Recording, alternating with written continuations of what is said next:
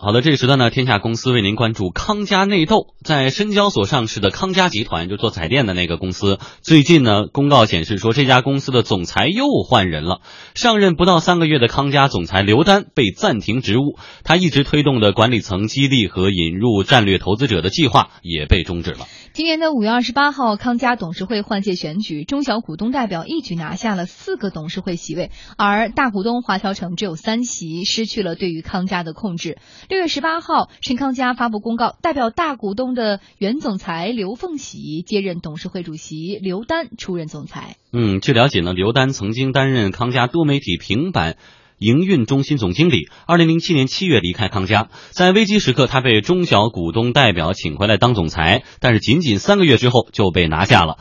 董事长刘凤喜兼任总裁一职，这又是为什么呢？家电行业专家梁振鹏告诉天下公司，那是因为有一部分小股东被大股东华侨城给拉走了。他拉拢了一部分中小股东，就是说原来的中小股东之间也有了不同的声音，所以华侨城作为第一大股东，他拉拢了之前反对他的一部分中小股东，现在站在了他自己这边，那他就容易在这个变动里面反败为胜，反客为主嘛。昨天上午，也就是最新人事变更公告发布的第二天，深康佳 A 牌呃 A 股复牌之后呢，就迅速的跌停。爱股说，数据分析平台联合创始人邹俊认为，大股东失去控制权本来就不是常态。康佳目前业绩非常糟糕，公司重新被大股东掌控是件好事儿。我们就讲刚刚爆出来的中报啊，你就可以看出来，这个深康佳啊本身业绩啊出现了一个非常明显的一个下滑，尤其它的主营的盈利能力啊这个下降的非常快，它的基本获利能力都无法覆盖它的融资成本率，包括它的短期偿债能力，在我们爱股说这个平台上的这个指标呢只有零点四二，也就是说它的短期偿债能力严重不足，而且资产负债率百分之七十四点几，那相当高的。那么这些呢，都说明了康佳的一些公司质地的一一些问题，而此次大股东夺取这个控制权，我不认为是一件坏事情，因为一个股权的一个稳定啊，对上市公司是好的。嗯，按照我们专家的说法呢，说刘凤喜先生是代表着这个康佳大股东的利益，而刘丹先生呢是得到中小股东的信任。之前呢。中小股东拿下了四个董事局时呃董事会的席位，所以说有拥有着话语权，就把这个刘丹给推上去。而现在中小股东逐渐被分化以后，话语权又弱了，所以大股东重新的执掌这个康佳，然后就把刘凤喜由董事长同时要兼任总裁的职位。嗯，真的是这么简单呢？呃，刘丹这个离职，我觉得跟跟那个定向增发呀失败确实有关系，因为。呃，他任职三个月嘛，是吧？那过去这三个月股价大跌嘛，因为他其实来来了之后，主要的这个做了很多呃有一系列变革，一个是确定了康佳智能呃家居、智能电视这个智能智能这个方向，另外就是引进战略投资者，筹划股权激励。但是这个东西由于股价暴跌之后呢，原来。探讨的重大事项，就引引进投资者事项，这定价是完全不可能按照当时的这个想法去实现了啊！大家这个都理解这个原因。那么这时候呢，等于它的主要业绩就没法兑现了啊！那这时候呢，其他的股东发难，说这个让让让刘丹去离职啊，这算是对这个事儿有个交代，总得有个人为这事买单啊！失败了嘛哈，呃，就是应该是这么一个结果。但是其实他们争的是什么呢？争的是现在这个。深康佳，你看，在过去的一年中哈，整个一五年这么好的市场表现，这上半年哈，你看不到任何一家大型的这个券商对它发研研报，就是他已经在研报覆盖之外了。换句话说，这家对他基本面已经完全不看好了。但是为什么大股东、小股东这争来争去啊？现在是等于是三方股东在争，二股东和好像是排名第六的股东，加上中小股东跟大股东啊，这种这个这个这个纠缠这样纠缠式的这种这种争斗是。深康佳现在有一个特别好的一个项目，就是它的老厂房的改造的项目。老厂房的地块改造呢，大概能给上能大概能实现利润是二十个亿的利润。那么二十个亿利润呢，之之前呢，康佳一直想自己作为主体进行开发。那么如果他作为主体开发的时候呢，华侨城在深康佳的股份中占百分之二十，那是华侨城只能做百分之二十的利润，对吧？剩下百分之八十就是其他股东了。但是。在这个这个眼看这个项目推进的过程中，华侨城突然提起仲裁，就说这个项目不能由开发，不让通过。对我我我要和你一起来开发，并向这个深圳中院就提提了一个素材，呃，提提了一个诉讼，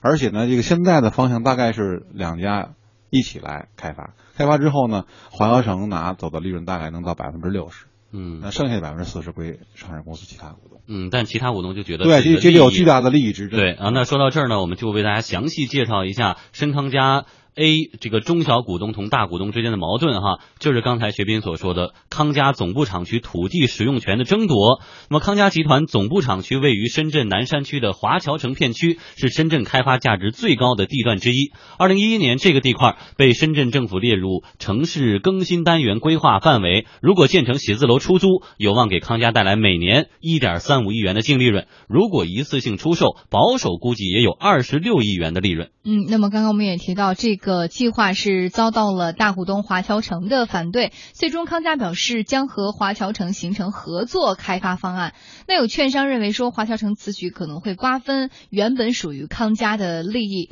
这种横刀夺爱的做法也引发了康佳其他股东的强烈不满。嗯，这是一件事情。另外，这个截止到去年底，华侨城作为这个国资委旗下的华侨城集团啊，是康佳的第一大股东，它持有深康佳 A 股股权的百分之二十一点七五。康佳董事会的七名成员也全部来自于华侨城。然而，因为康佳的连年亏损，大股东和中小股东之间常年也发生着矛盾。最后，中小股东居然逆袭成功了，创造中国证券史上第一个中小股东来主导董事会的案例。嗯，那么家电专家梁振鹏就说了，华侨城对康佳没有绝对的控制权，本来就有很大的失去控制权的风险，而且面对陷入困境的康佳完全不作为，这才导致公司内讧的闹剧上演。华侨城集团它是一个央企，它自己的主业是房地产、旅游业啊这些，对于康佳给予不了什么实质性的帮助。它没有在家电业的上游核心零部件领域做过投资，他自己也没有什么相应的销售卖场。同时，这些年华侨城集团对康佳也没有进行过这种输血，基本上没有做过对康佳上市公司有帮助的事情。康佳的其他的股东自然对华侨城集团这个大股东一直有所不满，所以就发生了这种康佳集团今年这种闹剧。嗯，我们先不说卖电视具体业务，就说说一个公司内部的管理。发展到现在呢，对于康佳而言，大股东一肚子怨言，觉得我作为一个大股东，然后我说不来算公司啊，中小股东频频发难，但是中小股东又觉得大股东这个一味的考虑自己的利益，而不是把公司整体的利益放在这个首位，对于公司而言，是不是影响会很大？呃，我们实时观察到了一个现象啊，就是从这个，尤其是今年上半年，就是这轮大牛市在在这个就爆发的时候啊，你会发现，从这个市值比较来讲，可能创业板、中小板股票的涨幅远远高于主板，是吧？嗯主板大部分是国企，啊，就是国有控股股东，实际上对于市值管理这四个字儿，它是有忌惮的，就或者说它也没有那么强的动力。如果你整个的公司的股权构成中，比如说这个呃，比如说私人民就民民民营企业占了这个呃是大股东，然后包括你的高管啊有股权激励有持股，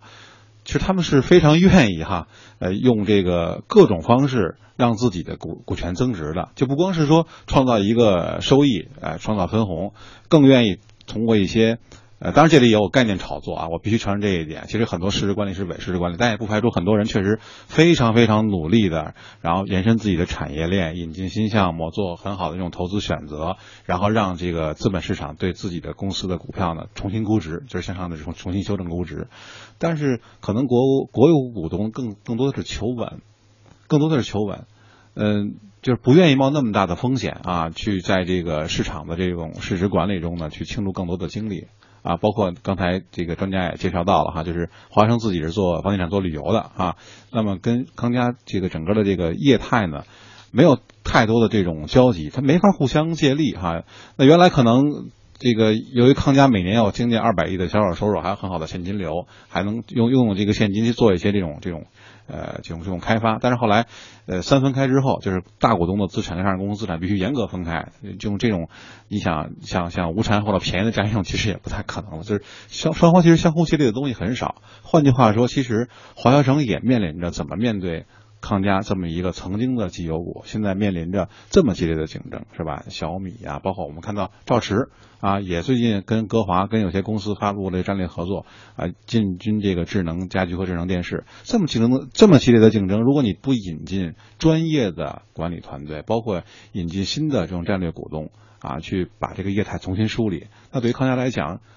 可能就只能等着这种颓势一步一步的。变成这个更恶化的局面出现。嗯，曾经的格局，曾经那套路呢，看摊儿就行。但是现在可能就玩不转了哈。那接着学斌的话，看看康佳现在的颓势到底是什么样的？因为我们知道康佳也是知名的家电企业，我们家的电视就是康佳的哈。年报显示呢，它的营业收入近年来一直保持在百亿规模。二零一四年，深康佳 A 的这个营收一百九十四亿元，二零一三年两百亿元。嗯，看上去营业的收入还可以哈，这个数字。但是如果我们来看利润的话，有些尴尬了。二零一四年，深康佳啊，深康佳 A 净利润是。五千两百六十二万，那扣除非经常性的损益，实际上是亏损了四点七五亿元。而这个样的一种状态，其实也是过去四年来的一个常态。嗯，那么让康佳陷入困境的原因，就是彩电业务带来的亏损。彩电业务在康佳内部成本占比将近百分之七十五，但是自从进入平板电视时代以来，康佳的彩电业务就失去了龙头地位，在五大彩电厂商当中，现在排名老莫。啊，最后一一一一位。然而呢，这个爱股说数据分析平台联合创始人邹俊表示，这家公司现在仍然具有着很大的投资价值。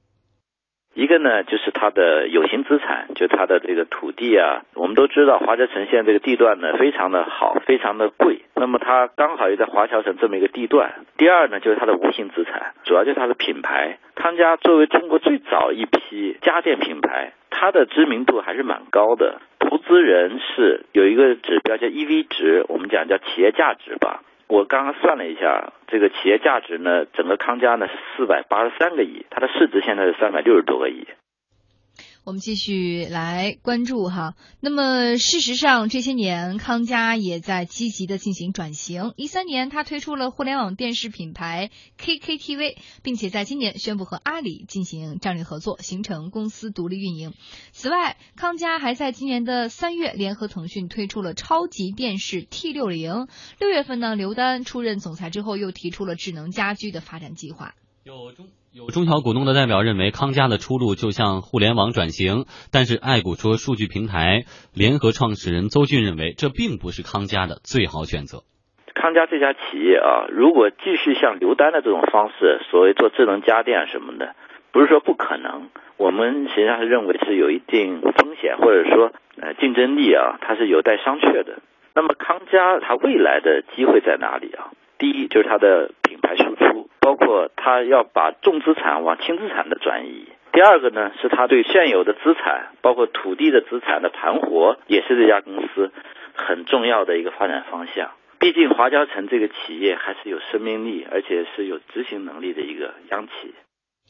家电专家梁振鹏表示，康佳今后不管走什么路，最重要的是不能再折腾啦。现在我认为对康佳来说，最重要的还是稳定。否则，你一个上市公司的股东总起内讧，总裁总更换，你每一轮的总裁更换都会在几个月乃至一年半载之内带来这个公司业务架构的流程的重组变动，中高层管理人员的重组变动，甚至跟经销商打交道的这种方式的变动，各种发展经营思路的变动，你这种震荡直接会影响到。外界合作生意伙伴对你的信心，众多股民、证券投资者对康佳上市公司的信心，也会损害康佳这个品牌的美誉度。所以，现在最关键的是，康佳应该尽快人员稳定下来，他的这些股东之间呢，也不要左右来回不断的折腾。嗯，我平时经常参加一些家电厂商的新品发布会哈，包括海尔啊、三星啊，经常去。